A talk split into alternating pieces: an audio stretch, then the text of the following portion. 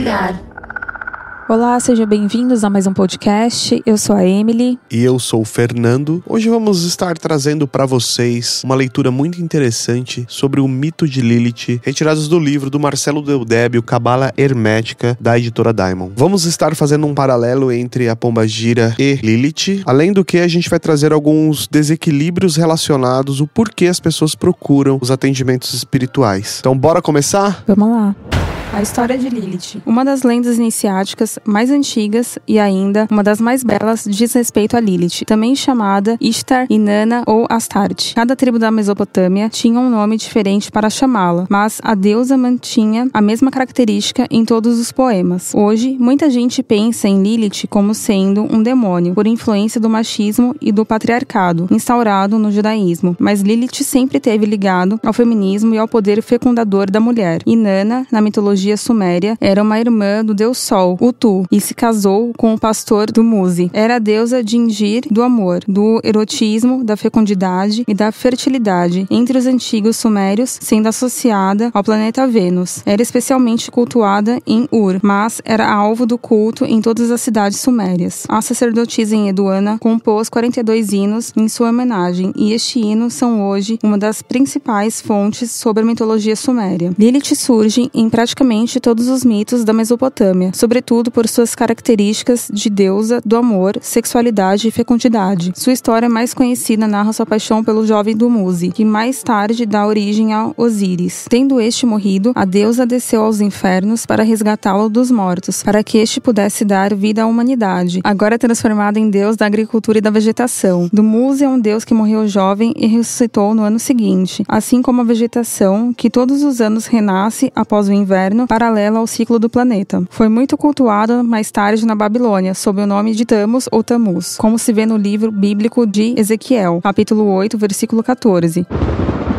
Então ele me levou para a entrada da porta norte da casa do Senhor. Lá eu vi mulheres sentadas, chorando por Tamuz. A sua lenda também é contada através de outros cultos antigos, designadamente o de Baal nas terras de Canaã, o de Adonis na Grécia clássica. Ereshkigal era uma das grandes divindades sumérias, filha de Anu, o antigo senhor do céu, e Namu, a senhora dos oceanos e irmã gêmea de Enki. O seu nome significa senhora da grande habitação inferior ou ainda senhora do vastos caminhos. Tal nome indica que é a rainha do inferno, pois vastos caminhos, tanto como terras vastas, eram eufemismos para se falar do inferno, terra cujos caminhos são infindáveis e sem rumo certo. Assim, Ereshkigal é a rainha de Kurnogia, a terra de não retorno. Em algumas lendas, era irmã de Lilith. Por invejar Lilith, Ereshkigal rapta do Muzi e o leva para os reinos subterrâneos e cabe a Lilith armada com espadas e armadura descer ao inferno para libertá-lo. O reino subterrâneo é guardado por demônios em sete portais principais. Cada um destes portais está relacionado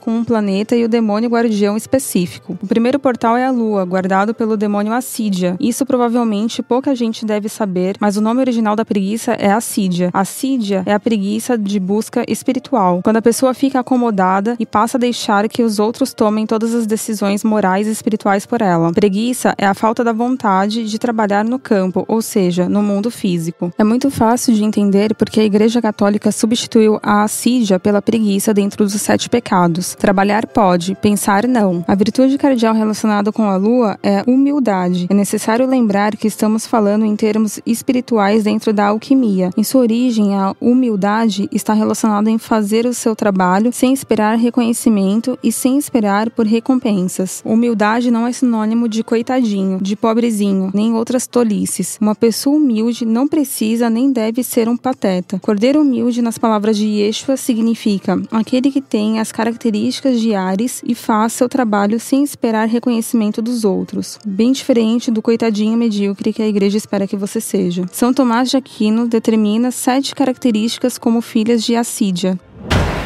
Derrotismo. Quando o homem considera que o objetivo visado se tornou impossível de ser alcançado, por qualquer meio gerando um abatimento que domina o seu afeto pusilanimidade. Covardia, falta de ânimo, falta de coragem para encarar um trabalho árduo que requer deliberação. Divagação da mente. É quando o homem abandona as questões espirituais e se instala nos prazeres exteriores, permanecendo com sua mente rondando assuntos de âmbito material. Torpor. Estado de abandono onde a pessoa ignora a própria consciência. Rancor. Ressentimento contra aqueles que querem nos conduzir a caminhos mais elevados, o que acaba gerando uma agressividade. Está relacionado à ira. Malícia. Desprezo pelos próprios bens espirituais, resultando em uma opção deliberada pelo mal. Está ligada diretamente ao materialismo e à luxúria. Hoje em dia tornou-se sinônimo de sexualidade explícita. Preguiça. A falta de vontade ligada aos esforços físico e ao trabalho braçal. Com cada demônio derrotado, Lilith perde uma parte de sua armadura. Avança até o segundo portal, o portal de Mercúrio, guardado pelo demônio da inveja. Bom, chegamos ao primeiro portal, ela derrota, né, o primeiro demônio, que é a Sídia, que é o demônio da preguiça, e ela derrota como esse demônio? Com a humildade. E aí é legal que o texto ele tá falando lá que não é para você ser cordeirinho, ser o bobão da história, não é isso. A humildade nada tem a ver com isso. Então, São Tomás de Aquino, ele determina sete características da preguiça como você já leu, que eu achei muito interessante. Acho que é bom a gente fazer uma pausa aqui, nesse primeiro demônio, e a gente pode relacionar isso com os desequilíbrios das pessoas que vêm buscar o atendimento espiritual. Muitas pessoas vêm buscar os atendimentos espirituais justamente pelo derrotismo, pusilanimidade, divagação da mente, torpor, rancor, malícia, preguiça. Então as pessoas buscam atendimento espiritual por conta desses defeitos. Eu vou colocar defeito, né? Por exemplo, no derrotismo, né, quando o homem considera que o objetivo visado se tornou impossível de ser alcançado, eu acho muito interessante porque as pessoas elas vêm até o atendimento espiritual dizendo: "Eu não tenho sucesso na minha carreira, eu não tenho sucesso na minha questão financeira, eu não consigo atingir os meus objetivos". E aí, a pessoa geralmente ela coloca esse derrotismo num trabalho feito, será que é uma inveja? Será que tem um espírito? Será que tem alguma coisa que fizeram contra mim, por isso que eu não consigo andar e tudo mais? E aí quando ela senta lá para trocar uma ideia com o Exu, ou enfim, com alguma entidade, ou quando a gente faz um trabalho espiritual para ela, no sentido de mostrar para ela que na verdade não, não tem absolutamente nada. É ela mesma. É claro que existe, muitas e muitas vezes existe sim um trabalho feito, existe sim um espírito enchendo o saco, mas eu garanto para você que a maioria das vezes é então pessoas que têm esse problema de se achar uma vítima da sociedade ou uma vítima da própria vida. Então esse derrotismo é uma coisa que a gente precisa estar em equilíbrio. Depois ele vai falar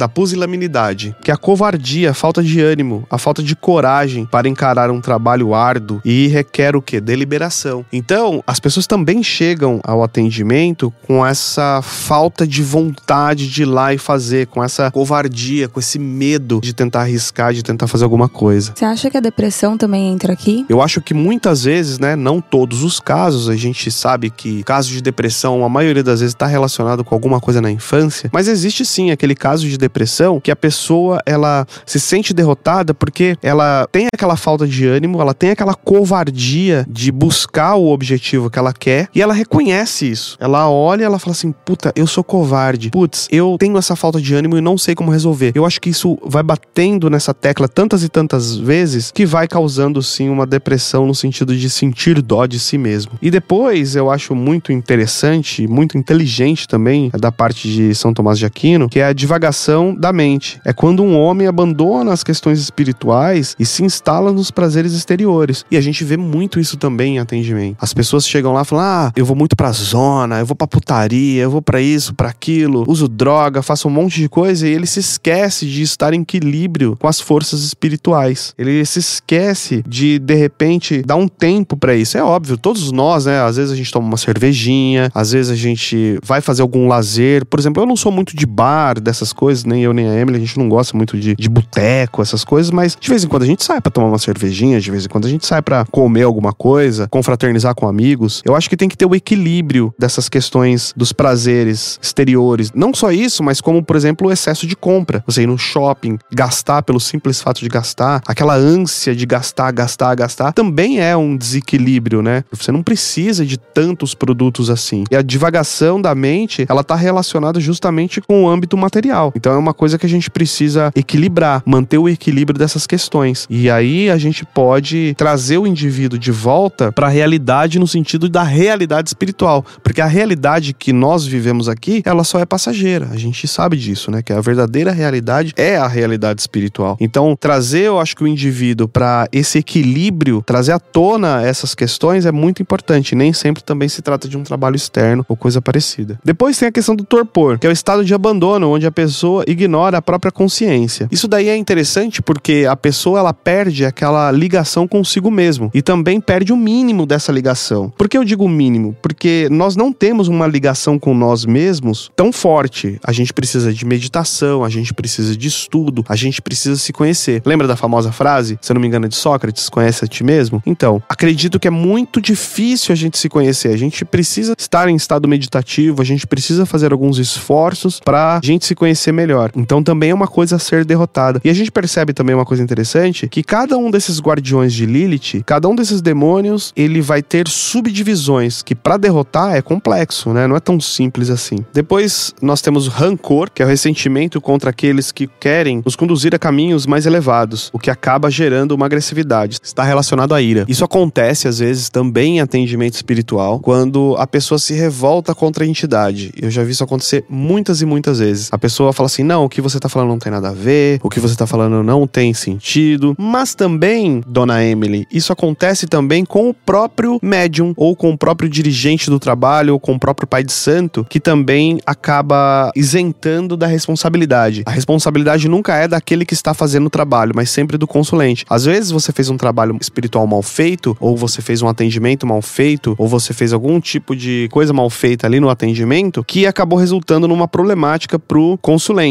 O consulente que não fez a tarefa de casa, o consulente que acabou não se ajudando, então também é culpa dele. Isso também tem a ver com o estado de rancor, que é o sentimento contra aqueles que querem nos conduzir a caminhos mais elevados. Ou seja, o consulente ele também é uma ponte para nos conduzir a caminhos mais elevados. Desde que você esteja aberto para isso, né? Porque é sempre via de mão dupla, aprendizado, conhecimento, né? Então a gente está sempre aprendendo. A gente nunca é um estágio de aprendizado onde você nunca mais vai aprender. Então se você estiver aberto para aprender, aquele consulente sempre vai trazer alguma coisa nova para você. Então é por isso que você, consulente, quando você vai procurar uma casa, quando você vê o cara falando assim: "Olha, eu não tenho culpa, se nada acontecer para você não é culpa minha, se você não fizer a lição de casa, você não sei o que, ele tá meio que se isentando da questão do atendimento, tome cuidado, porque geralmente casas que pensam dessa forma não são sérias. Então tem que tomar muitíssimo cuidado com isso. Depois a gente tem a malícia, que é o desprezo pelos próprios bens espirituais, resultando em uma opção deliberada pelo mal. Está ligada diretamente ao materialismo e à luxúria. É, a luxúria sempre foi um, um problema, né? Então aqui nada mais é também do que um equilíbrio. Você precisa ter um equilíbrio nessa questão da sexualidade. Temos que tomar muito cuidado nessa opção deliberada pelo mal, né? O mal ele nunca é bom.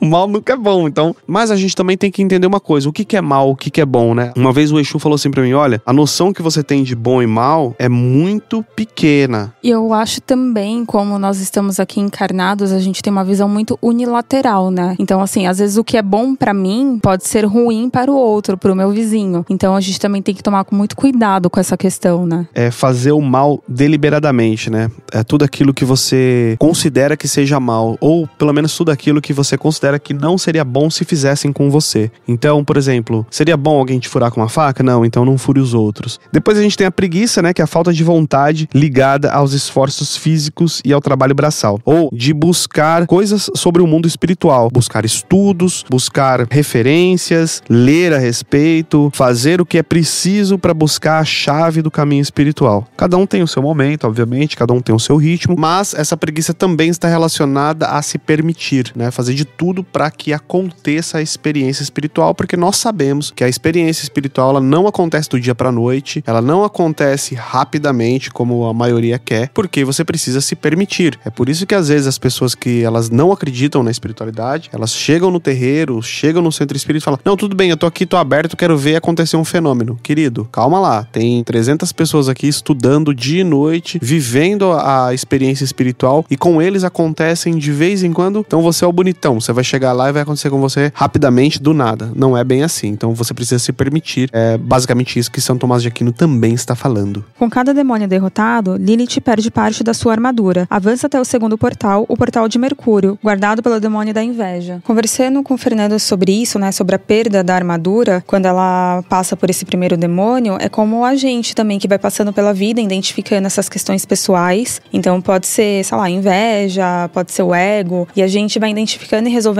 isso no dia a dia. A gente também vai deixando parte das nossas armaduras, né, conforme a gente vai evoluindo. Então a gente deixa um pouco da nossa parte humana e vai tentando transcender, evoluir. Eu acho que é basicamente isso mesmo. Nós deixamos também para trás todos esses pré-requisitos aí, digamos assim, desse demônio, né, que é o derrotismo, a pluralidade, por aí vai. Como eu já disse aqui, né, a gente já decorreu sobre isso. Então, provavelmente ela também tinha esses defeitos, entre aspas, e a cada defeito ela também foi deixando parte. Na história diz que ela deixa uma parte da armadura. E aí ela vai pro próximo portal, que é o portal de Mercúrio, o portal da inveja. Hoje em dia as pessoas utilizam-se do termo inveja de maneira errada. Seu sentido original quer dizer caminhar segundo o passo espiritual de outra pessoa. Ter inveja de outra pessoa é tomar seu próprio caminho com base nos esforços e resultados obtidos por outras pessoas. A inveja, como a conhecemos hoje, é a parte material do defeito. Por esta razão que a virtude cardial associada a Mercúrio é a paciência. A paciência é a capacidade de caminhar no seu próprio ritmo. Não é sinônimo de lerdeza ou de ir devagar. Ir devagar é para gente devagar. Ter paciência é ter capacidade de avançar nos estudos iniciáticos no seu próprio passo. São Tomás de Aquino determina cinco características inerentes como sendo filhas da inveja.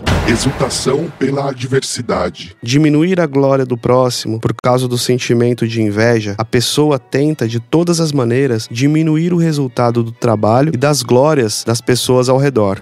Detração. Significa falar mal às claras. Possui os efeitos semelhantes aos do murmúrio, com as mesmas intenções, mas mais abertamente. A diferença entre os dois é que a detração está maculada pelo orgulho de se mostrar como causador do dano.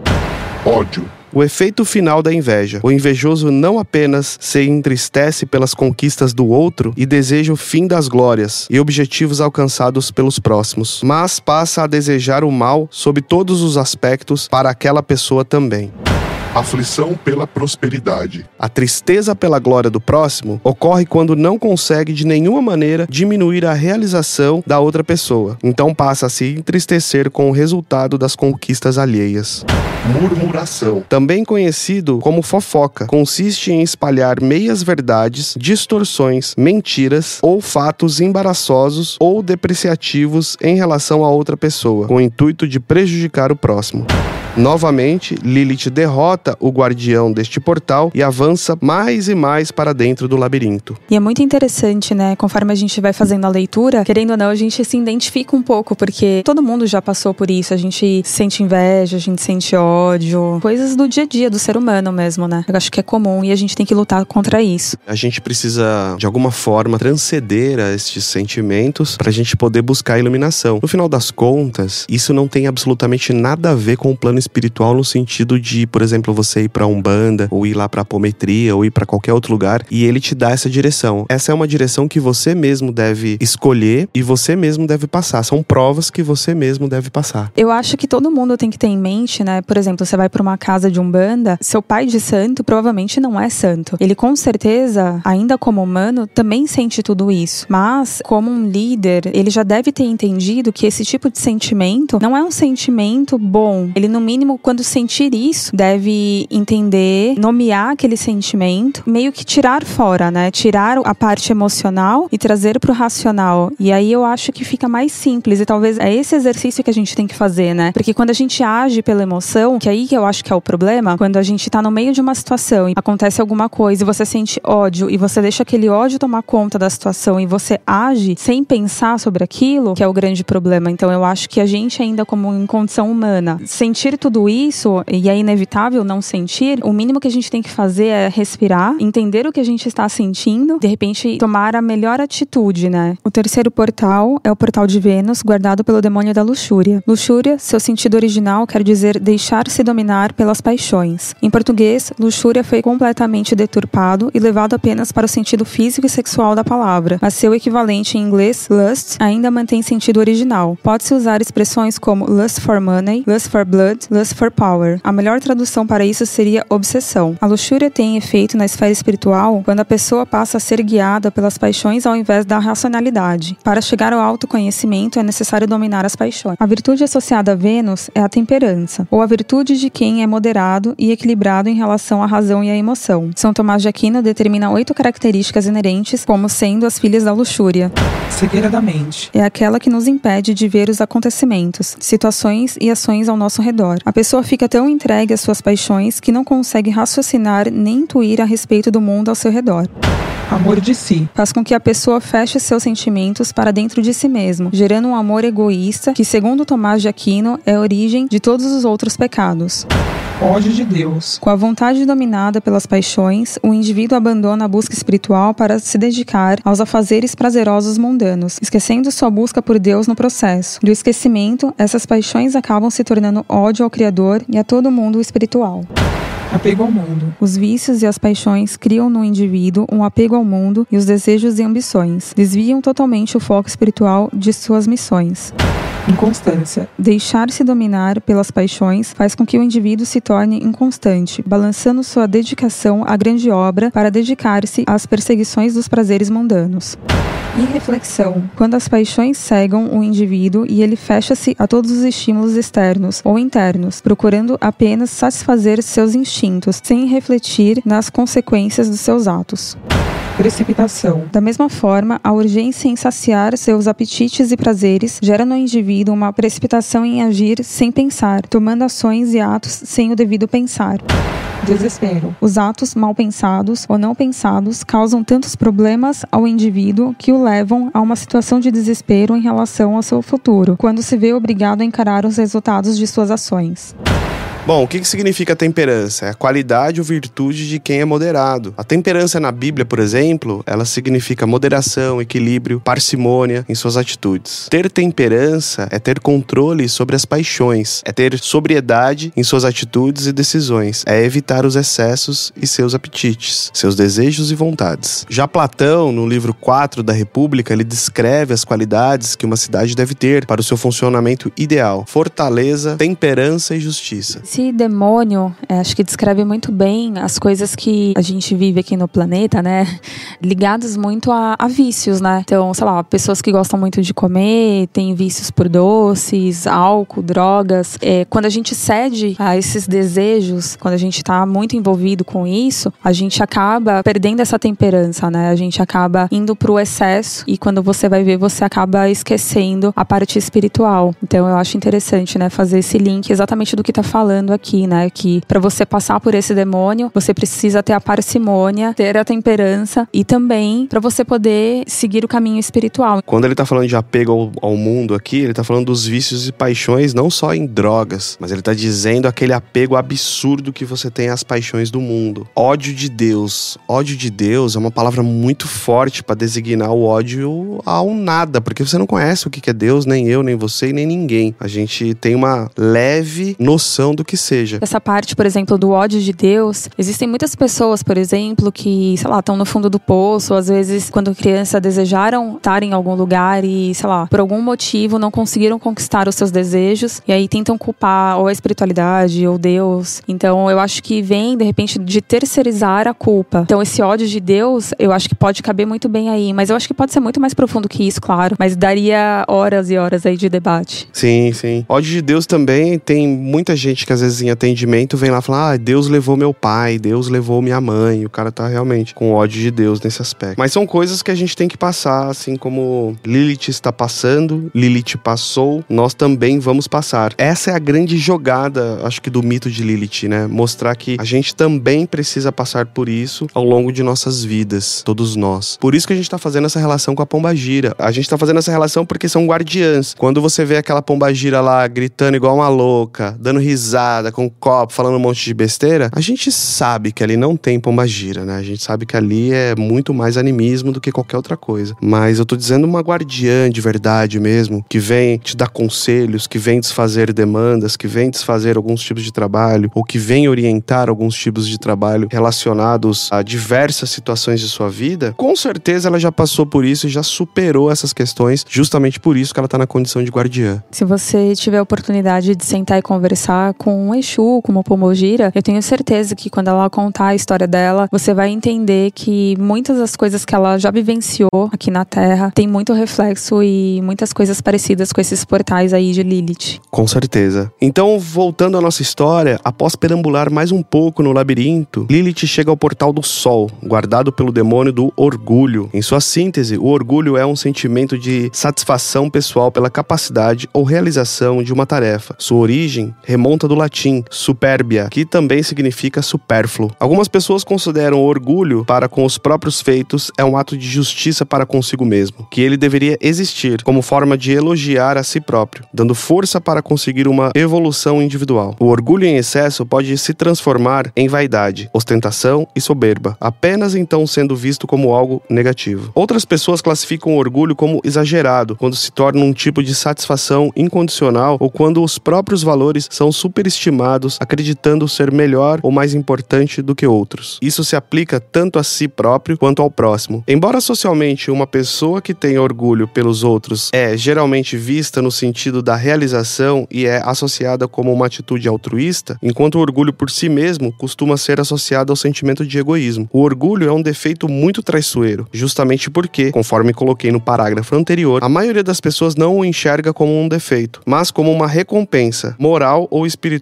por um trabalho que executam. Por esta razão, é muito mais difícil livrar-nos dele, pois, ao nos acostumarmos com a recompensa, nos sentimos inferiorizados se não somos reconhecidos por nossos feitos. Aprender a trabalhar a via interior como algo íntimo para nós mesmos e não para mostrarmos aos outros, certamente é o primeiro passo para o desenvolvimento espiritual. A virtude cardial do sol é a magnanimidade, a capacidade de iluminar os outros ao seu redor, a virtude de brilhar pelo reto pensar, reto falar e reto agir. Assim como o orgulho é o pior de todos os vícios, a magnanimidade é a maior de todas as virtudes. São Tomás de Aquino determinou sete características como inerentes ao orgulho.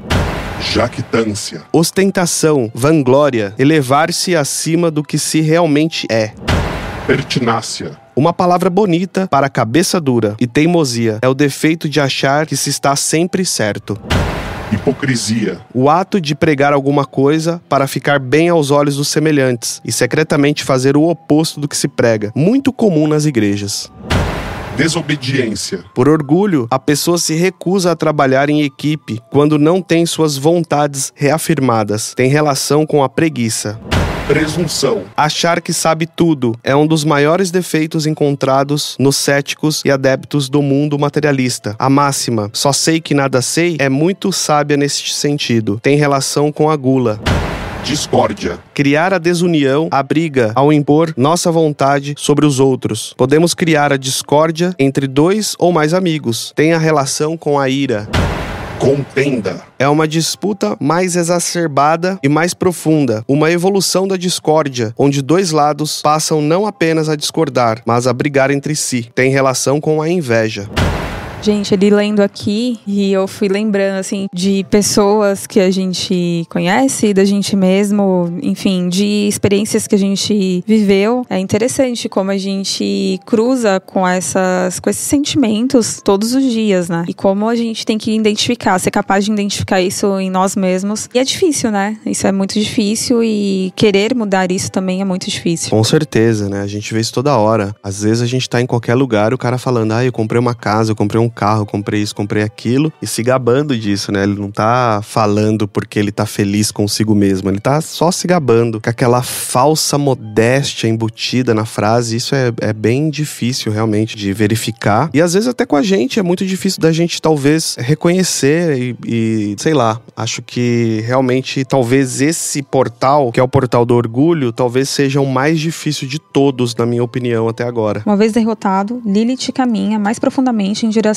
ao centro do labirinto. O próximo portal remete diretamente a Marte, representado acertadamente pelos deuses da guerra. A ira é o mau uso da energia agressiva de Marte. Ao invés de direcioná-la para a vontade, a realização dos projetos, o sexo ou para os esportes, a pessoa canaliza este excesso de energia para a destruição. Faça amor, não faça guerra. Com tantas travas e tabus sexuais, não é de se admirar que fanáticos religiosos sejam tão violentos. A virtude cardial relacionada com Marte é a diligência, ou seja, a capacidade de guiar a energia e capacidade de produzir de maneira efetivamente produtiva. São Tomás de Aquino determina seis características inerentes como sendo filhas da ira. Insulto. Uma forma de violência verbal na qual o interlocutor visa ofender ou agredir moralmente o atacado, atingindo algum ponto fraco para humilhar o outro. Perturbação. Agitação física e psíquica produzida por emoções intensas e desequilibradas. Uma das maiores questões na psicologia, a tensão das emoções acumuladas pode gerar todo tipo de problemas no organismo. Indignação. Sentimento de ira em relação a uma ofensa ou ação injusta. Clamor. Queixa ou súplica em voz alta, reclamação, gritos, tumultos de reprovação, quando a ira extravasa de uma pessoa para um grupo, como se fosse uma entidade viva. Na verdade, astralmente, o clamor é uma entidade viva manifestada pela fúria. Rixa. Briga, desordem, contestação, tumulto. A rixa tem ligação com o orgulho. Blasfêmia. Difamação do nome de um ou mais deuses. A ira voltada para dentro de si mesmo o que pode ser considerado a batalha mais sangrenta de todo o percurso, a ira também não deixa Lilith partir sem pegar um pedaço de sua armadura. A raiva é um sentimento que a gente experimenta no nosso cotidiano, né? Então, para muitos psicólogos, neurocientistas, a raiva é considerada uma emoção básica que pode ser definida em termos gerais como uma pretensão de causar dano ou hostilizar alguém. Ou seja, é muito difícil da gente trabalhar esse sentimento porque temos esses sentimentos guardados aí também na infância, enfim. De fato, é bem difícil. Eu considero o outro um pouco pior, né? O orgulho, mas a, a raiva, é, como o próprio livro diz aí, é bem difícil também, né? Segundo o livro, é a batalha mais sangrenta. Agora ela caminha para o portal da gula. Como já era de se esperar, era uma característica do planeta Júpiter. Júpiter, como benfeitor da astrologia, rege a fartura e a prosperidade. Estamos lidando com excessos. Gula é absorver o que não se necessita ou o que é excedente. Pode se manifestar em em todos os quatro planos: espiritual, emocional, racional e material. Claro que a igreja distorceu o sentido original da alquimia, adaptando-a para o mundo material. Então, hoje em dia, gula é sinônimo apenas de comer muito. A virtude relacionada a Júpiter é a caridade. A caridade lida com a maneira com que tratamos nossos excessos. Ao invés de consumi-los sem necessidade, os doamos para quem não os possui. A caridade não está relacionada apenas a dinheiro, mas também aos quatro elementos da alquimia espiritual, emocional, racional e material. São Tomás de Aquino determina cinco características inerentes como sendo filhas da gula. Loquacidade desvairada. A desordem no falar, o excesso de palavras, atrapalhando e causando confusão mental, está relacionada ao elemento ar imundície. Aparência desleixada devido à falta de higiene por estar preocupado em demasiar com a obtenção de excessos. Não tem o mesmo significado desta palavra em nosso vocabulário moderno, onde imundície quer dizer apenas excesso de sujeira, mas sim uma imundície espiritual ligada à falta de cuidado com o corpo físico por conta dos excessos alegria nércia. Desordem do pensamento e das emoções através do controle da vontade, muito associada ao ato de beber, ligada ao elemento água. Expansividade debochada. O excesso de gesticulação e movimento do corpo ao se expressar, causando tumulto e desordenação embotamento da inteligência, obstrução da razão devido ao consumo desordenado de alimentos. Interessante que aqui nesse portal a gente vai ver coisas relacionadas à nossa gesticulação, como a gente se porta em relação às outras pessoas, como que a gente se veste, a nossa aparência e tal. E também, se a gente fizer uma analogia, como ele tá falando ali sobre os quatro princípios da alquimia, a gente pode trazer tudo isso que foi falado pro espiritual. Então eu vou deixar com vocês aí um exercício de como vocês podem se ver espiritualmente relacionado à gula. E finalmente, o último guardião, a avareza avareza é o defeito capital relacionado ao planeta Saturno. Caracteriza-se pelo excesso de apego pelo que se possui. Normalmente, se associa a avareza apenas ao significado materialista de juntar dinheiro, mas sua manifestação nos outros elementos, espiritual, emocional e mental, é mais sutil e pernicioso. A avareza é a origem de todas as falsidades e enganações. A virtude associada ao planeta Saturno é a castidade, ou a pureza de costumes, quer dizer, de sentimentos puros, normalmente a associação errada de sentimentos puros com a palavra castidade, usado de maneira incorreta, leva à associação de abstinência sexual feminina com pureza, esquecendo que essa pureza é espiritual, a mãe de Jesus que o diga. São Tomás de Aquino determina sete características como sendo as filhas da avareza. Mentira. Ao procurar para si coisas que não lhe pertencem, o avaro pode se servir do engano, no desespero para não perder o que possui ou adquirir mais coisas que realmente não necessita. O avaro pode apelar para a falsidade. Se este se verificar através de simples palavras, caracteriza-se a mentira, mas, se for através de juramento, então está classificado como perjúrio. Quando o engano em si se for aplicado contra outras pessoas, classifica-se como traição. Se for em relação a coisas, classifica-se como fraude. Inquietude. Excesso de afã para juntar para si gera excessiva preocupação e cuidados. Violência. Ao procurar para si bens alheios, o indivíduo pode se servir de violência tamanha a ganância que possui, ao ver seus desejos negados pelo outro. O sentido esotérico se perdeu e violência hoje em dia é sinônimo de agressão, descaracterizando a razão causadora da agressão. Dureza de coração. O excesso de apego pelo que se tem produz e dureza do coração, pois não permite a pessoa usar de seus bens para socorrer aos irmãos. Para seu ser misericordioso é necessário saber gastar seus bens excedentes.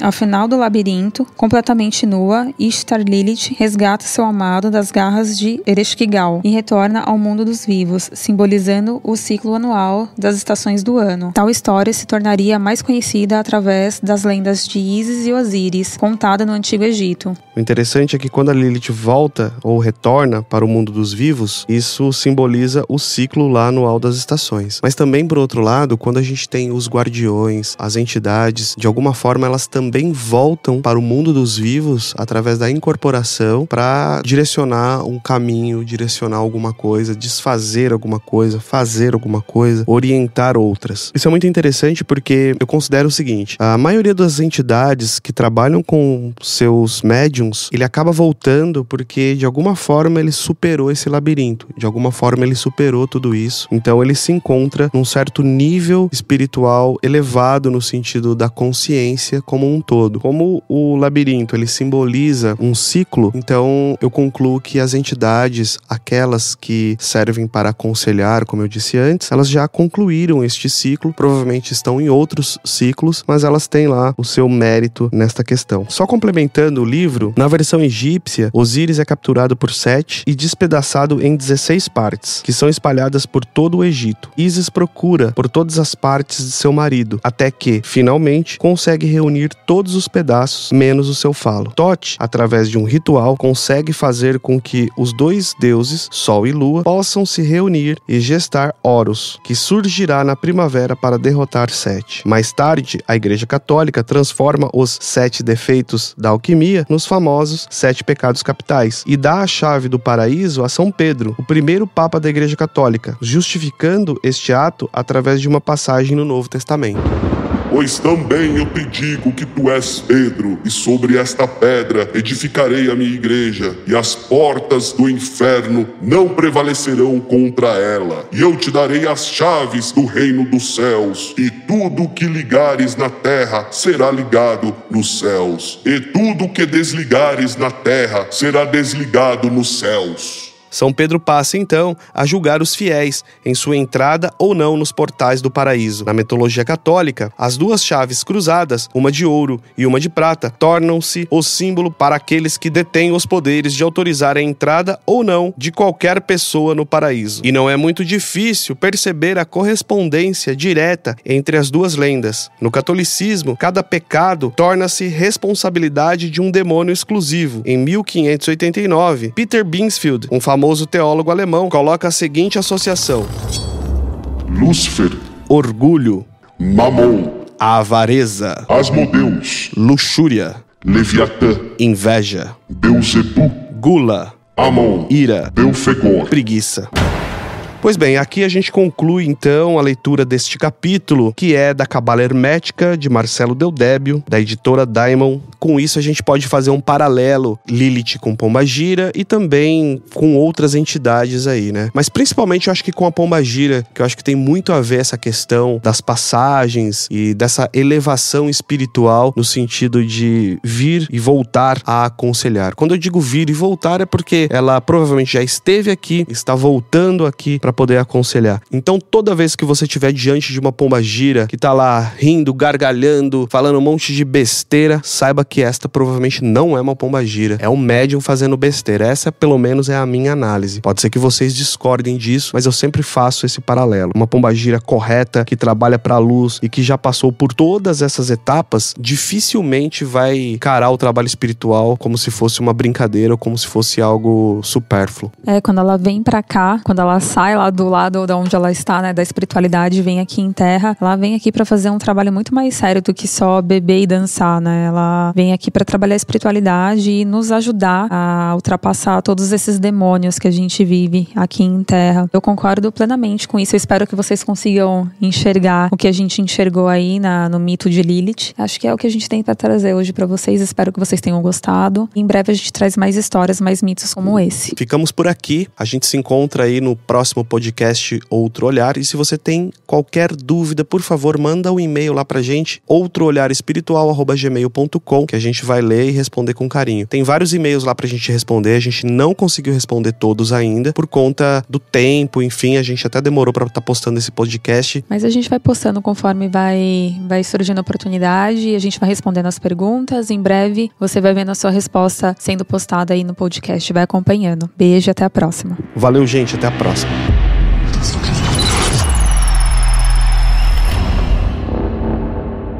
Outro olhar.